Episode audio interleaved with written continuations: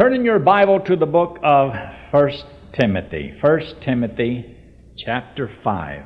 The scriptures tell us an awful lot about the sin of gossiping, talebearers, devouring one another, all these things that people do when they disobey God. But what if some things that people say and it's not true? But then people believe that it's true, and then so then they talk or treat that person as though, oh, that's a wicked person, and it's not true. Wouldn't that be a terrible thing to do? Look there in uh, verse 15. For some are already turned aside after Satan. Remember this you're either going to serve the Lord or you're going to serve Satan. There isn't anybody else. You say, Well, I'm just going to do what I want to do. Okay, you're going to serve Satan. No, I'm not going to serve Satan. I'm just going to do what I want. Well, what's the difference between you and him? So you have a nature just like his. So it's, if it's rebellion to God's, it's Satan's. So you're either going to obey God or you're going to obey the devil. Who we serve is revealed by the decisions that we make. And then he makes this statement here in verse 17 Let the elders that rule well. Now that's preachers, elders in a church. Let the elders that rule well be counted worthy of double honor. You say, well, what does that mean? Right, like this. If a man goes to work and he, let's say in a church, and he makes a hundred dollars, all right, if the average of the people is a hundred dollars, then how much should the preacher make? If he gets double honor, two hundred dollars. If they get five hundred average, the preacher's supposed to get twice that. If they got a thousand dollars average, then the preacher gets two thousand. That is, if he has committed himself to the, the study of the Word of God. Look what he says. In verse 17, let the elders that rule well be counted worthy of double honor, especially they who labor in the word and doctrine. Preacher's supposed to give himself to these two main things. That's the word, studying, knowing the word, and prayer. Because that's a powerful thing to know. Because that's what you teach the people, and that's what governs their life, is the knowledge they gain from what the Bible has to say, and then the prayer that he does on behalf of interceding for people. One of the most powerful things you can have is somebody that can pray and talk to the Lord because he's either a holy man or a righteous man, a godly man. But look what he says in verse 18 For the scripture saith, this is the Old Testament, Thou shalt not muzzle the ox that treadeth out the corn. In other words, the ox that treads the corn ought to be able to eat of the corn. And what he's talking about, the preacher that preaches the gospel should live of the gospel.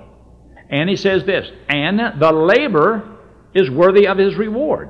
This is what belongs. Then he says in verse 19, that, that, see, that was the positive. Now here's the negative. Against an elder or preacher, receive not an accusation, but before two or more witnesses. So that you don't just listen to what somebody says, there has to be witnesses, and also, in conjunction with this, it's based upon the truth of the Old Testament law two or more witnesses. So that it's established and it's true because they're going to check it out and prove before you just believe what somebody says find out if it's true. Because what if it isn't true? Have you ever heard somebody say something against a preacher and it not be true? And yet people believe it. If the devil can he doesn't want people to believe that the pastor is either a good man or a godly man because he don't want people going and listening to the guy the devil will say and do whatever he can to destroy. it. Then in verse 20, if it's true, them that sin, the elders, rebuke before all that others also may fear. In other words, can the preacher just do whatever he wants to do and get away with it? No. If he's wrong, he's to be confronted. And if he's confronted, it's to be between two and three witnesses at least, and it be proven to be true, and then it's supposed to be known to the people to rebuke the person so that that person knows he can't get away with it. And then everybody else in the church knows well look if, if the preacher got rebuked everybody ought to get rebuked. If you really did believe what the scriptures teach then there is to be church discipline. We should challenge and motivate one another to serve the lord and to do right. Now look now in the book of john the gospel of john when Jesus Christ came, well, there was the problem of believing him. And some would believe on him if they saw miracles done. But there was the religious leaders that they had a problem with Christ. You see, they didn't believe he was who he claimed to be. And the reason the Apostle Paul made the statements that he did is because they had a lot of accusations made against him because people were saying things against Paul, and it wasn't true. Paul says, Look, find out if it's true first. He said, I'm the guy that led you to the Lord. I'm the guy that's been teaching and tra- training you all these years. He says, Listen to what I'm saying before you just quickly believe something and then you act upon it and it not be true. Well, what about Jesus? Did he have anybody ever say anything like that about him? oh, yes. Why do you think they put him on a cross and crucified him? Because somebody said. Somebody lied about him. Remember, they had witnesses, but they were false witnesses. They lied about him. They said he said things he didn't say. And then something they said about him, well, he claimed to be God. Well, he was. And that wasn't a lie, it was the truth. So, anyway, in the last part of verse 18, look in verse 18 of chapter 5. Therefore the Jews sought the more to kill him, because he not had only broken the Sabbath, but in their opinion he was wrong, and they convinced the people that he was wrong. But also that God was his father, making himself equal with God. Jesus said that he God was his father. Well, they know that if God was his father, they know he's saying he's God too. He's equal with God. If you're a human and you have a child, is your child as human as you? Yeah. If God is God and God has a son, his son is just as good as God. I could say he's good as gold. He's as good as God. So when you go down through here and it talks about the judgment, look what it says in verse 30. I can of mine own self do nothing. As I hear, I judge. And my judgment is just, because I seek not my own will, but the will of the Father which hath sent me. If I bear witness of myself, my witness is not true. In other words, you're not going to believe me. If I only say what I am, then you're not going to believe what I say. And maybe they don't have to, but he says, I've got some witnesses. I got more than two. I, have got more than three. And so they were to believe him. Hold your place right here and look there in the book of Numbers in chapter 35. In verse 30 says, Whoso killeth any person the murderer shall be put to death by the mouth of witnesses.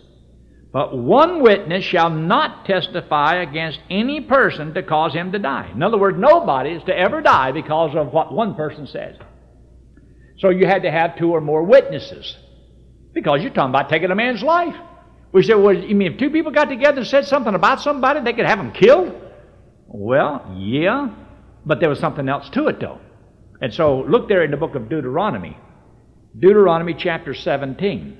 See, God didn't tolerate in the nation of Israel anybody believing anything else except the truth. And that was that He was God.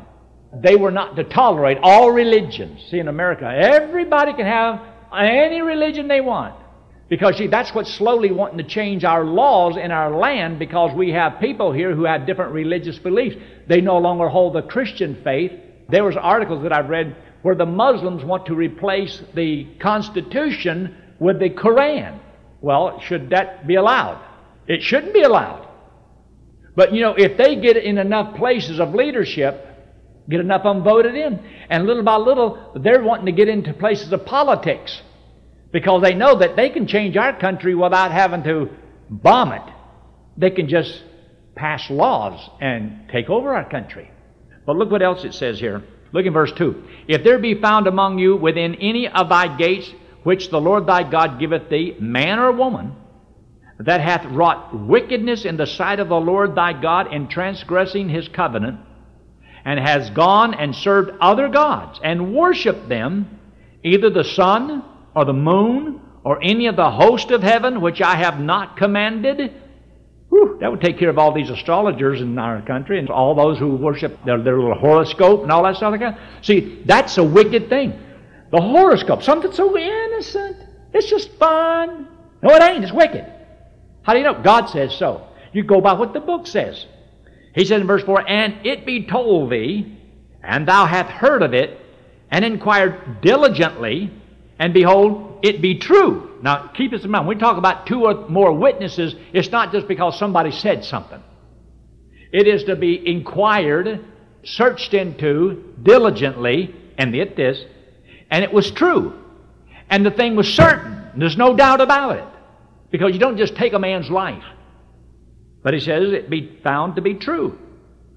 And then he makes this statement. He says, And the thing certain that such abomination is wrought in Israel, in other words, the man or woman guilty of it, then shalt thou bring forth that man or that woman, which have committed that wicked thing, unto thy gates, even that man or that woman, and shalt stone them with stones till they what? Die.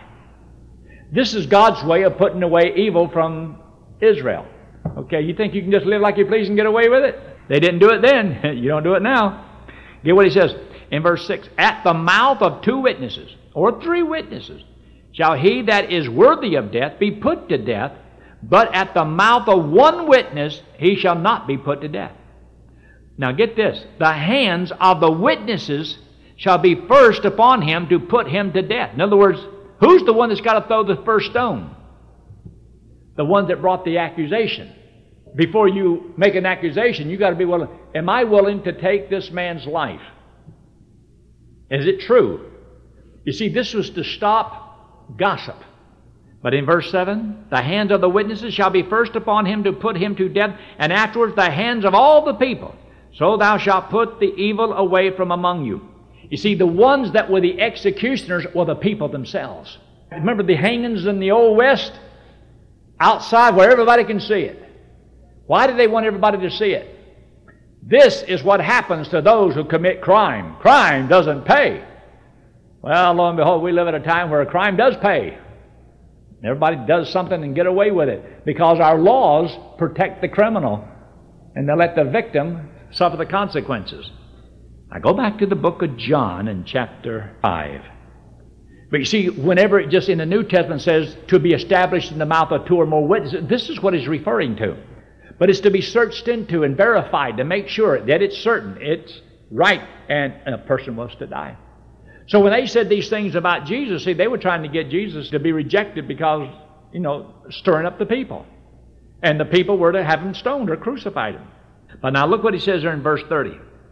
I can of my own self do nothing. As I hear, I judge, and my judgment is just, because I seek not my own will, but the will of him of the Father which hath sent me. But he says this There is another that beareth witness of me. And I know that the witness which he witnesses of me is true. In other words, I've got somebody that knows what I said and will bear witness and say that what I'm saying is the truth. Who was it? Well, he says right there in verse 33. He says, You sent unto John, and he bare witness unto the truth. For I received not testimony from man, but these things I say, that ye might be saved. He was a burning and a shining light, and you were willing for a season to rejoice in his light at first. But because they found out he's talking about Jesus, and Jesus claims to be God, you see, either the Pharisees, these hypocrites, had to either believe that Jesus was telling the truth, or then they'd have to believe on him. And uh, that would mess up their little, uh, I guess you call it their scam, because they were religious scam artists. They were scamming the money off the people, because the scriptures would always lead to Christ. So he, Christ, says, I'm going to give you some witnesses. Not just what I say, but it's also, John said it. He says, and you know John. You heard John. John said that I was the light. John said that. John's the one that says you ought to believe on me. John's the one that said that he was not even worthy to step down and get on and, and, and tie his shoes. But I have a greater witness than that of John. For the works which the Father hath given me to finish, the same works that I do, bear witness of me that the Father hath sent me. He said, Look, I've already raised the dead. I've turned water into wine. I can walk on water. And he said, I fed the 5,000. I've raised the dead. I caused the blind to see and the deaf to hear. He said, What else do you want? He says, What I've done, my works. That tells you who I am. You think, well, that ought to be enough. That'll convince them. No, it didn't convince them. Some people you're never going to convince. Even when we witness to people. Some people we win, some people you're never going to win. Just accept the fact. Jesus couldn't convince them. I mean, if I saw somebody do all those things, I know that this ain't no normal man. Something's going on here. I'd want to investigate. I want to find out. I want to I want to listen to this guy. And the Father himself, which hath sent me, hath borne witness of me. Ye have neither heard his voice at any time, nor seen his shape. And ye have not his word abiding in you. For whom he hath sent, him ye believe not. He says, You don't believe what God says. Because God bears witness of me. And he makes the statement a little bit further. He says, I am the light of the world. He says, when you put me on the cross, he says, my Father will tell you who I am. That's why whenever Christ was on the cross, what happened to the lights in the world? They were all turned off. It got dark. He said, when you put me on the cross, he said, my Father will tell you who I am. He says, I said I'm the light of the world. You don't believe that. My Father's going to tell you who I am. He bear witness to me. And my Father turned off all the lights, and it got dark while he hung on the cross. He says, my Father's going to do that. Now you think with all these testimonies, these witnesses, they would really believe it. Man, that would have scared me to death not to trust the Lord. He says in verse 39, search the scriptures. Now what is the scriptures? Scriptures is the Old Testament. He says, for in them you think you have eternal life. You think you have eternal life just because you have the scriptures? He says, search the scriptures. He says, and you'll find out they testify about me. See what it says? And they are they which testify of me. The scriptures tell you who I am. And if you really knew the scriptures, really believed the scriptures, then you would believe that I am truly the Son of God. I am the Savior of the world. I am the one that's come to make the death payment for the sins of all mankind. You would believe that I am what I claim to be, the Son of God. He said, if you believe the Scriptures. But you don't believe the Bible. You know, the read people who believe that uh, you can be saved and lost, lose your salvation, you got to be good to go to heaven and all that stuff. They don't believe the Bible. They don't believe the Bible. Because, see, they don't believe the gospel message. The message of the gospel is that when you believe it, you have eternal life. If you don't know you have eternal life, you don't believe the message. You don't believe the message. You're not believing in Christ unless you know you have eternal life, unless you know that you're going to heaven when you die. If you don't know for sure you're going to heaven because you don't believe it. Look there in verse 40. And this is a very, very important verse. And ye will not come to me that you might have life. See, it's not that they cannot come, it's that they will not come. He says, You will not come. He didn't say you could not come. Because Christ will save anybody. He says, You will not come that you can have life. So the reason they don't have life because they won't come. It's their fault, not God's. I've had people say, well, God chose to save some and let the rest of them go to hell. God came to save the whole world if they will believe it. But they won't come to Him. They will not believe. They will not trust Him. He says, And ye will not come to me that you might have life. I receive not honor from men, but I know you that ye have not the love of God in you. You don't have the love of God in you. See, that a lot of people live their lives, and they love a lot of things in this life, but they don't love God. One of the greatest things you and I can do is love the Lord.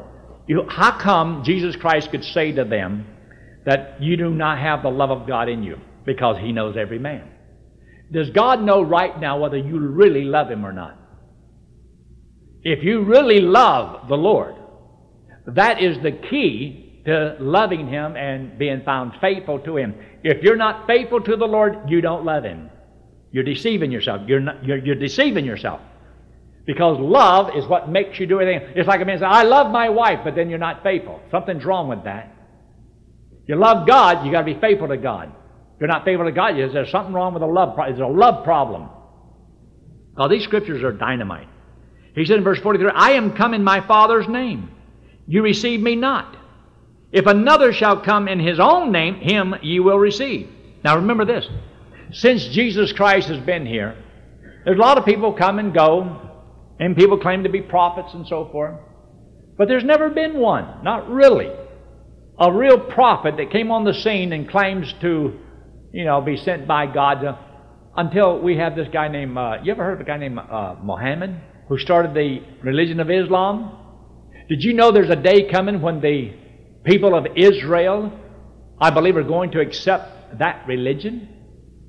Some of them are going to accept. He says, he said, I came in my Father's name. He's going to come in his own name. There's only been one.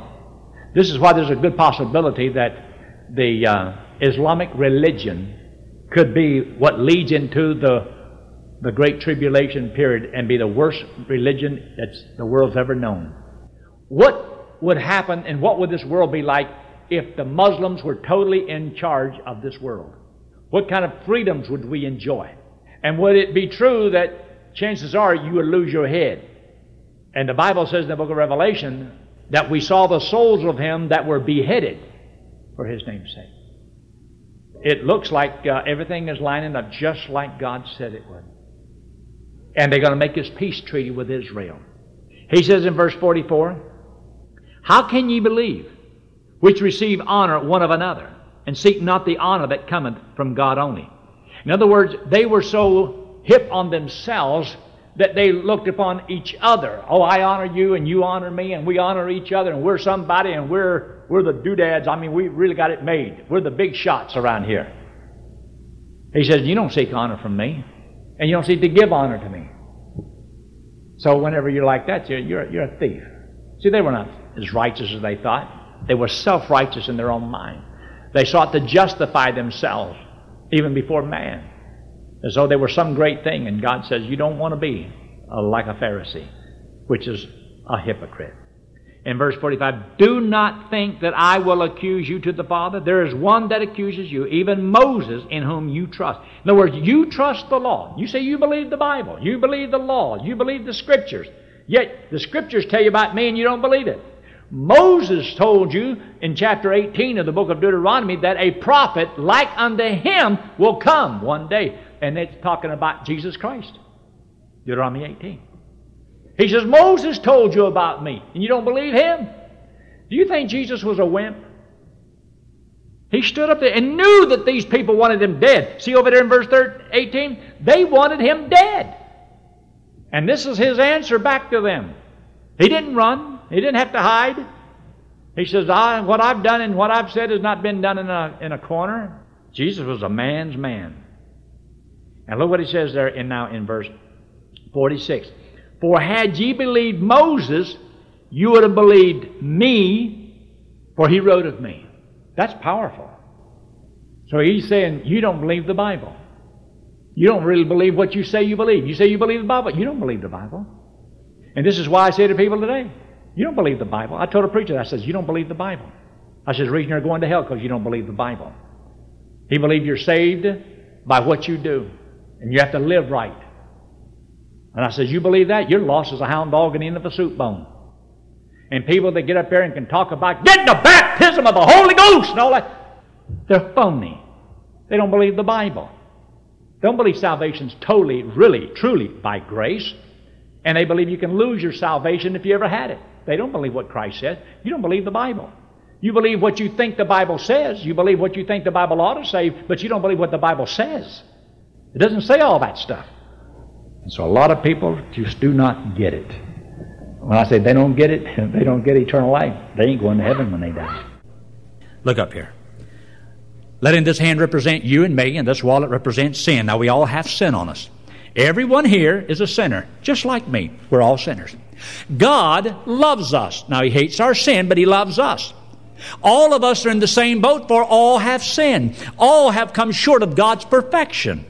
The wages of sin is death, and since every man sinned, every man is condemned. And God wants every man to be saved and to go to heaven. So Christ died for all men. You see, to go to heaven, you have to be perfect, but nobody's perfect. Nobody's righteous. So that's why no man can save himself. And so a man cannot do any good deeds to get to heaven because, you see, it can't be bought. We're already condemned to pay for what we've done. So a man has to be saved. This is Jesus Christ, God's Son.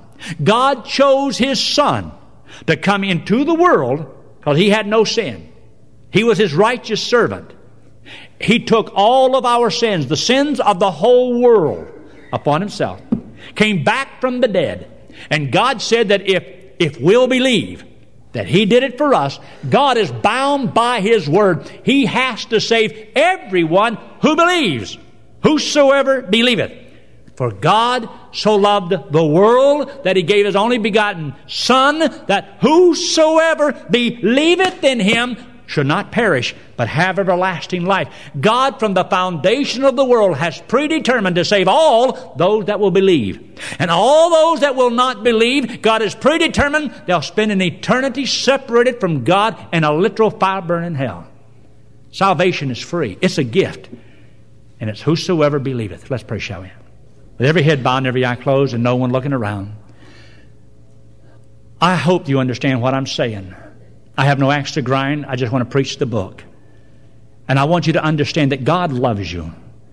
He sent His Son to die for you, to pay for your sins. He said, if you'll trust Him as your Savior, He'll give you eternal life as a gift. You don't earn it, you don't work for it, you don't buy it. And God says, once He saves you, you're His child forever. He'll never cast you out, never lose you. If you have trusted Christ as your Savior, I hope you understand the importance of telling people, getting them out under the sounds of the gospel. Let God use your power of influence in the lives of other people to get them under the sounds of the gospel. It's so important.